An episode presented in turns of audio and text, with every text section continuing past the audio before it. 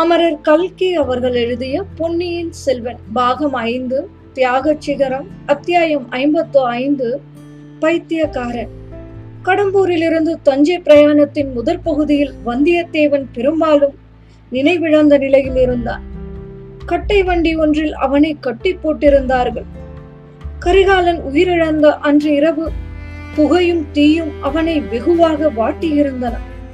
பிரயாணத்தின் போது சிறிது நினைவு தோன்றிய போதெல்லாம் கண்களின் எரிச்சலும் உடம்பின் நோவும் அவனுக்கு அளவில்லாத வேதனையை உண்டாக்கின. அரை நினைவாக இருந்தபோது ஏதேதோ பயங்கரமான தோற்றங்கள் அவன் முன்னே தோன்றி அவனை வாட்டி எடுத்தன. வீரபாண்டியனுடைய தலை மட்டும் அவன் முகத்தொருகில் வந்து அடே நீயா? என் பழிக்கு குறுக்கே நிற்கிறாய் என்று கூறிவிட்டு கோபமாக விழித்தது. நந்தினி சில சமயம் அணிபணி அலங்காரங்களுடன் அவன் முன்னால் நின்று புன்னகை புரிந்து அவனை தன் மாய வலையில் அகப்படுத்த பார்த்தார் இன்னொரு சமயம் தலைவிரி கோலமாக நின்று கண்ணீர் விட்டு புலம்பினார் மற்றொரு சமயம் பேய்கோலம் பூண்டு பயங்கரமாக சிரித்தார் ஆதித்த கரிகாலனை தொடர்ந்து ஒரு நிழல் உருவம் கையில் கத்தியுடன் வந்து கொண்டிருந்தது. வந்தியத்தேவன் அதை தடுப்பதற்காக பாய்ந்து சென்ற போதெல்லாம் இன்னொரு ராட்சத நிழல் வடிவம் பின்புறமாக வந்து அவன் கழுத்தை பிடித்து இறுக்கியது. கொழுந்து விட்டு எரிந்த நெருப்பில் அவனை ரவிதாசனும் அவனுடைய தோழர்களும் தூக்கி போட்டார்கள். அவன் உடம்பு பற்றி எரிந்து கொண்டிருந்த போது கந்தமாறன் அவனை பார்த்து அடே சிநேக துரோகி உனக்கு நன்றாய் வேண்டும் என்றான். பார்த்திபன் அவனை பார்த்ததும் அடே உனக்கும் இளைய பிராட்டி குந்தவைக்கும் திருமணம் நிச்சயமாகிவிட்டதா? முகூர்த்தம் எப்போது என்று கேட்டுவிட்டு இடி இடி என்று சிரித்தான் சேந்தன் அமுதன் அவனை தீயிலிருந்து தப்பு வைப்பதற்காக எங்கிருந்தோ ஓடி வந்தான். வைத்தியரின் மகன் பினாகபாணி ஒரு மரத்தடியில் ஒளிந்திருந்து சேந்தன் அமுதன் தலையில் ஒரு பெரிய தடியால் அடித்தான். உடம்பெல்லாம் தீப்பற்றி எறிந்தபோது வந்தியத்தேவனுக்கு சகிக்க முடியாத தாகம் எடுத்தது தண்ணீர் தண்ணீர் என்று அலற எண்ணினான். ஆனால் சத்தம் வரவில்லை. தொண்டை வறண்டு நாக்கு வீங்கி மேலன்னத்துடன் ஒட்டிக்கொண்டு அவனை பேச முடியாமல் செய்தது.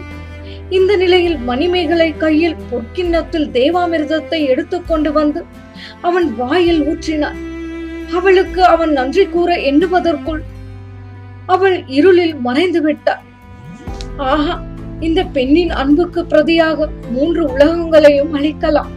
ஆனால் தனக்கு என்று ஒரு சாணகலம் உள்ள ராஜ்யம் கூட இல்லாத நிலையில் மணிமேகலைக்கு மூன்று உலகங்களையும் கொடுப்பது பற்றி நினைப்பது என்ன அறிவீனம்? அதோ பூங்குழலி என் காதலர்களை பார் என்று கொல்லிவாய் பிசாசுகளை அவள் சுட்டி காட்டுகிறார் என்ன அதிசயமான பெண்! இந்த மண்ணுலகத்தில் ஏன் உழலுகிறார் பொன்னுலகத்துக்கு உன்னை அழைத்துச் செல்கிறேன் பார் என்று கூறுகிறார் பொன்னியின் செல்வன் உள்ள உலகத்தை தானே சொல்கிறாய் என்கிறான் வந்தியத்தேவன். உடனே நான்கு புறத்திலிருந்தும் கொள்ளிவாய் பிசாசுகள் வந்து அவனை சூழ்ந்து கொள்ளுகின்றன. வந்தியத்தேவன் பீதி அடைந்து கண்களை மூடிக்கொள்கிறான். பிசாசுகள் அவனை கட்டி தூக்கி கொண்டு போய் கோடிக்கரையின் மணல் மேட்டின் மேல் ஏறி கீழே உருட்டி விடுகின்றன. வந்தியத்தேவன் திடுக்கிட்டு கண் விழித்து பார்க்கிறான். கையில் தீவர்த்திகளை பிடித்த காவல் வீரர்கள் இவனை ஒரு படகில் ஏற்றி இருக்கிறார்கள் என்று தெரிந்து கொள்கிறார். இது என்ன நதியோ தெரியவில்லை. கொள்ளிடம் அல்லது காவேரி அல்லது குடமுருட்டி ஆறாக இருக்கலாம். இதற்குள் மறுபடியும் இருள் வந்து கவிந்து அவன் அறிவை மறைத்துக் கொள்கிறது. இப்படி எத்தனையோ விதமான அனுபவங்களுக்கு பிறகு திடீரென்று ஏழு கடலும் கொந்தளித்து பொங்குவது போன்ற சத்தம் கேட்கிறது. அவன் மேலே ஒரு பெரிய அலை வந்து மோதி அவனை மூழ்க அடிக்கிறது இப்போது வந்தியத்தேவன் பூரண பிரக்னை வந்தவனாக கண் விழித்து பார்க்கிறான். எதிரே சற்று தூரத்தில் தஞ்சாவூர் கோட்டை வாசல் தெரிகிறது. அவன் கட்டுண்டு கிடந்த கட்டை வண்டிக்கு முன்னாலும் பின்னாலும் நான்கு புறங்களிலும் ஜனசமுத்திரமாக காட்சியளிப்பதை காண்கிறான். அத்தனை பேரும் சேர்ந்து ஓலமிடும் ஓசைதான். ஏழு கடலும் பொங்குவது போன்ற சத்தமாக தனக்கு கேட்டது என்று அறிகிறான். ஆதித்த கரிகாலரின் கடைசி ஊர்வலம் தஞ்சை கோட்டையை நெருங்கிவிட்டபடியால் அவ்வளவு கூட்டம் என்று தெரிந்து கொள்கிறார். சிறிது நேரத்துக்கெல்லாம் அத்தனை கூட்டமும் அவ்விடம் விட்டு அகன்று சென்று விடுகிறது. அவனும் சம்புவரையரும் மட்டும் காவலர்கள் சிலர் புடைசூழ தஞ்சை கோட்டைக்குள் அழைத்து செல்லப்படுகிறார்கள். ஆஹா அந்த மகாவீரரின் இறுதி கிரியைகள் நடக்கும் போது அவருடைய அந்தரங்கத்துக்குரிய தோழனாக இருந்த தனக்கு அருகில் இருக்கவும் இயலாமல் போயிற்று. அவனுடைய துரதிருஷ்டம் இது மட்டுமா? கடைசி வரையில் அவருடைய உயிருக்கு ஆபத்து வராமல் பாதுகாக்க எவ்வளவோ முயற்சி எடுத்து தோல்வி அடைந்ததன் பேரில் அவரை கொன்றதாக குற்றம் சுமத்தி இருக்கிறார்கள் அவருடைய திருமேனி கடம்பூர் மாளிகையில் பிடித்த தீயிலேயே எரிந்து போகாமல் இத்தகைய மகாவீரனுக்குரிய மரியாதைகளை பெருந்திரளான மக்கள் செய்வது சாத்தியமாகும்படி செய்தவன் அவன். அப்படிப்பட்ட தன்னை இப்போது கொலைகாரர்களையும் சதிகாரர்களையும் அடைக்கும் பாதாள சிறைக்கு கொண்டு போகிறார்கள். கொண்டு போனால் என்ன? சீக்கிரத்திலேயே தன்னை பற்றி இளைய பிராட்டியும் பொன்னியின் செல்வரும் விசாரிப்பார்கள். விசாரித்து தான் சிறையில் அடைக்கப்பட்டது தெரிந்ததும் பதை பதைப்பார்கள். உடனே சிறையின் சாவியை எடுத்துக்கொண்டு ஓடி வருவார்கள். தன்னை விடுதலை செய்வார்கள். கரிகாலரின் உயிரை தன்னால் காப்பாற்ற முடியாமல் போன போதிலும் அவருக்காக தான் செய்த முயற்சிகளை எல்லாம் அறிந்து பாராட்டுவார்கள். ஆனால் உண்மையாகவே பாராட்டுவார்களா? தன்னுடைய ஞாபகம் அவர்களுக்கு இருக்குமா? சகோதரனை பறிகொடுத்தவர்கள் அந்த துக்கத்தில் மற்றதையெல்லாம் மறந்துவிட மாட்டார்களா? தான் குற்றவாளி இல்லை என்று சொன்னால்தான் நம்புவார்களா? நம்பினாலும் முன்போல் தன் பேரில் நட்புரிமை பாராட்டுவார்களா? தங்க நாணய தொழிற்சாலையின் வழியாக அவனை பாதாள சிறைக்கு கொண்டு போன போது அவனுடைய நம்பிக்கை வர வர குறைந்து கொண்டு வந்தது. அந்த தொழிற்சாலையை சின்ன பழுவேட்டரையர் சற்று முன்னதாகவே மூடிவிட்டார். அந்த வழியில் அப்போது ஆங்காங்கே சில காவலர்கள் மட்டுமே நின்றார்கள். அவர்கள் பனைமர சின்னம் பொறித்த பட்டயங்களை பூண்டிருக்கவில்லை. கொடும்பாளூர் வேளார் பழைய சிறை காவலர்களை எல்லாம் அனுப்பிவிட்டு தம்முடைய ஆட்களை அங்கே காவலுக்கு போட்டிருந்தார். புதிதாக சிறைக்குள் வந்த இருவரையும் அவர்கள் வெறிக்க வெறிக்க பார்த்தார்கள். ஒருவரோடு ஒருவர் இவன்தான் கடம்பூர் சம்புவரைய இவன் வானர் குலத்து வந்தியத்தேவன். இளவரசரை கொன்ற சண்டாளர்கள் என்று பேசிக் கொண்டது வந்தியத்தேவன் காதில் விழுந்தது. புலிக்குண்டுகள் இருந்த அறை வழியாக அவர்களை அழைத்து சென்றபோது சோழர் குல மன்னர்களின் மரக்கருணைக்கு அவை சின்னங்களாக தோன்றின. மறுபடியும் கீழிறங்கிய படிகள் வழியாக அழைத்து சென்று வந்தியத்தேவனை ஒரு தனி அறையில் அடைத்து பூட்டிவிட்டு காவலர்கள் சென்றபோது அவனுடைய நம்பிக்கை முழுதும் போய்விட்டது. அங்கிருந்து தான் விடுதலையாக போவது இல்லை. உயிர் போன பிறகு தன் உடலை தான் ஒருவேளை அங்கிருந்து அப்புறப்படுத்துவார்கள் என்று எண்ணிக்கொண்டான். சின்ன பழுவேட்டரையருக்கு முன்னமேயே தன் பேரில் சந்தேகம் பார்த்திவனுக்கோ தன் பேரில் ஒரே துவேஷம். கிழவன் மலையமானுக்கு பார்த்திபன் பேச்சில்தான் நம்பிக்கை. பழுவேட்டரையர்கள் பரிந்து பேசி சம்புவரையர் பேரில் குற்றமில்லை என்று சீக்கிரத்தில் விடுதலை செய்து விடுவார்கள். தன்னை விடுதலை செய்வதற்கு யார் சிரத்தை எடுத்துக் கொள்ளப் போகிறார்கள்? ஒருவரும் இல்லை. தன் பேரில் கொலை குற்றமே சாட்டி விடுவார்கள். குற்றம் சாட்டி பகிரங்கமாக விசாரணை செய்வார்களா விசாரித்தால் ஒருவேளை அவன் உண்மையை எடுத்துச் சொல்லி பார்க்கலாம். இல்லை இல்லை விசாரணையே செய்ய மாட்டார்கள். விசாரணை நடத்தினால் நந்தினியை பற்றியும் ரவிதாசன் கூட்டத்தை பற்றியும் உண்மை வெளியாக வேண்டியிருக்கலாம். அதையெல்லாம் யாரும் விரும்ப மாட்டார்கள்.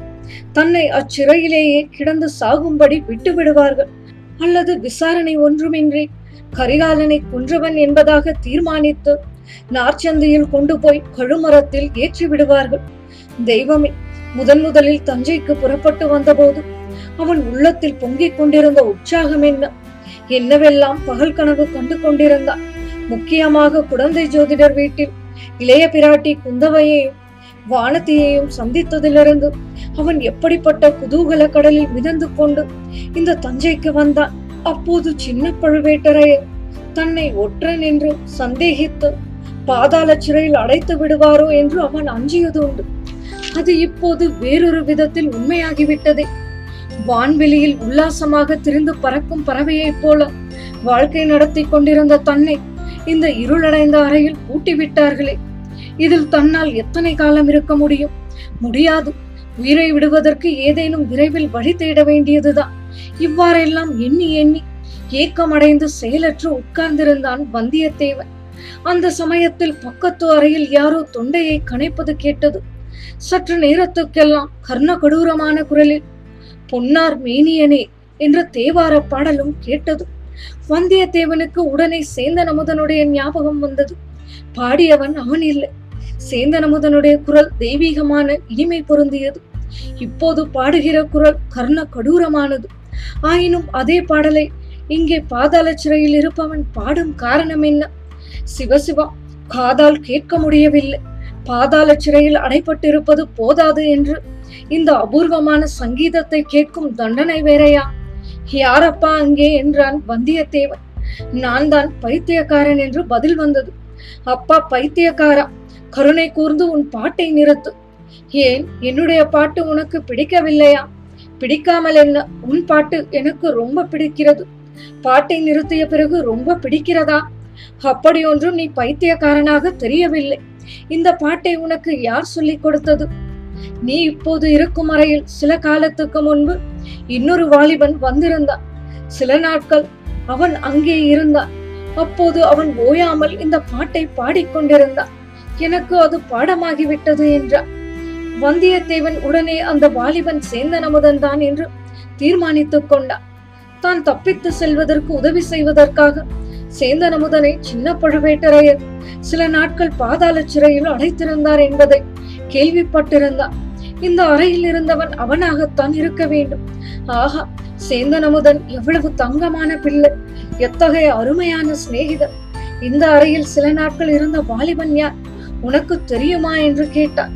தெரியாமல் என்ன? அவன் பெயர் சேந்தன் அமுதன் யாரோ ஒரு ஊமச்சியின் மகளாம். உண்மையில் அவன் யார் என்பது மட்டும் உலகத்துக்கு தெரிந்தால் தெரிந்தால் என்ன ஆகும் என்று கேட்டான் வந்தியத்தேவன். உலகமே தலைகீழாக போய்விடும் என்றான் உலகம் தலைகீழானால் நமக்கு இந்த பாதாள சிறையிலிருந்து விடுதலை கிடைக்குமா? நிச்சயமாக கிடைக்கும். அப்படியானால் அவன் யார் என்றுதான் சொல்லேன். அவ்வளவு சுலபமாக உன்னிடம் சொல்லிவிடுவேனா? அதை சோழ சக்கரவர்த்தியின் காதிலே மட்டும்தான் சொல்வேன்.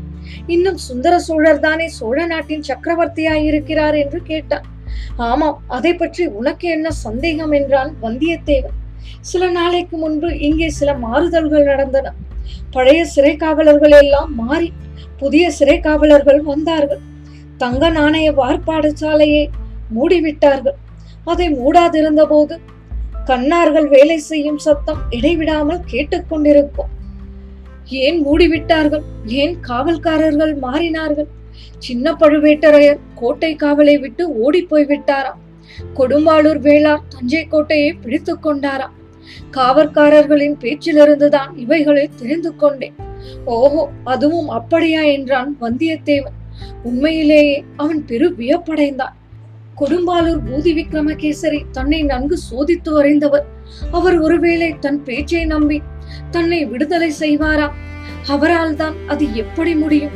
இளவரசர் கரிகாலரை கொன்றவன் என்று குற்றம் சாட்டப்பட்டவனை யார்தான் எளிதில் விடுதலை செய்துவிட முடியும்? ஏன் தம்பி மௌனமாகிவிட்டார் மறுபடியும் பாடத் தொடங்கட்டுமா என்று பைத்தியக்காரன் தொண்டையை கனைத்தான் வேண்டாம் வேண்டாம் நீ கூறியதை பற்றி யோசித்துக் கொண்டிருந்தேன். சேந்தன் அமுதன் ஊமச்சியின் மகன் அல்ல என்று சொன்னாயே பின் அவன் யாராயிருக்கும் என்று யோசிக்கிறேன். அந்த பேச்சை விட்டு விட்டு வேறு ஏதாவது சொல் உன்னை எதற்காக பைத்தியக்காரன் என்று சொல்லிக் கொள்கிறாய்? இங்கே வந்தவர்கள் எல்லோரும் என்னை பைத்தியக்காரன் என்று சொல்வதினாலேதான். ஏன் அப்படி அவர்கள் எல்லோரும் சொல்கிறார்கள் என்று கேட்டான். வந்தியத்தேவன் ஈழத்தில் பாண்டிய வம்சத்து மணிமகுடமும் தேவேந்திரன் அளித்த ரத்னஹாரமும் இருக்குமிடம். எனக்கு தெரியும் என்னை விடுதலை செய்தால் அவை இருக்குமிடம் சொல்வேன் என்று. இங்கே வருகிறவர்களிடமெல்லாம் நான் சொல்வது உண்டு. அதற்காக என்னை பைத்தியம் என்கிறார்கள். உன்னை பைத்தியம் என்கிறவர்கள்தான் உண்மையில் பைத்தியக்காரர்கள் என்றான் வந்தியத்தேவன். நீ என் வார்த்தையை நம்புகிறாயா? பரிபூரணமாக நம்புகிறேன். ஆனால் நான் நம்பி என்ன பயன்? உனக்கு என்னால் ஒரு உதவியும் செய்ய முடியாதே என்றான் வந்தியத்தேவன். அப்படி சொல்லாதே. நீ இப்போது இருக்கும் அறையில் அடைக்கப்படுகிறவர்கள் எல்லோரும் சீக்கிரத்தில் விடுதலை செய்யப்படுவது வழக்கமாயிருந்து வருகிறது என்று சொன்னான். அது என்ன வழக்கம்? உதாரணங்கள் சொல் பார்க்கலாம் என்றான் வல்லவரையன். யாரோ வைத்தியர் மகன் ஒருவன் பினாகபாணி என்கிறவன். உன் அறையில் அடைக்கப்பட்டிருந்தான். அவனை பழுவூர் ராணி நந்தினி தேவி வந்து விடுதலை செய்து அழைத்து போனார் அந்த அறையிலேயே சேந்தன் அமுதன் இருந்தான். அவனை குந்தவை தேவியும் கொடும்பாளூர் இளவரசியும் வந்து விடுதலை செய்தார்கள். வந்தியத்தேவன் ஒரு நெடிய பெருமூச்சு விட்டுவிட்டு அந்த மாதிரி என்னை வந்து விடுதலை செய்ய எந்த ராணியும் இளவரசியும் வரமாட்டார்களா? என்றார் அப்படியானால் நானே உன்னை விடுதலை செய்கிறேன் என்றான். அடுத்த அறையில் இருந்தவன் இப்போதுதான் நீ பைத்தியக்காரன் போல பேசுகிறாய் என்றான் வந்தியத்தேவன். இல்லை என் வார்த்தையை நம்பு என்றான். வேறு வழி இல்லை உன்னை நம்பித்தான் தீர வேண்டும் என்றான் வல்லவரையன்.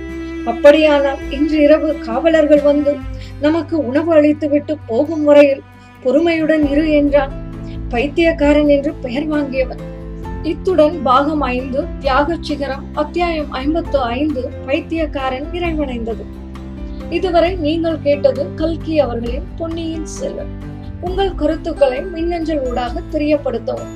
மின்னஞ்சல் முகவரி Umachari two zero one five at Gmail dot com மீண்டும் அடுத்த அத்தியாயத்தில் சந்திப்போம்.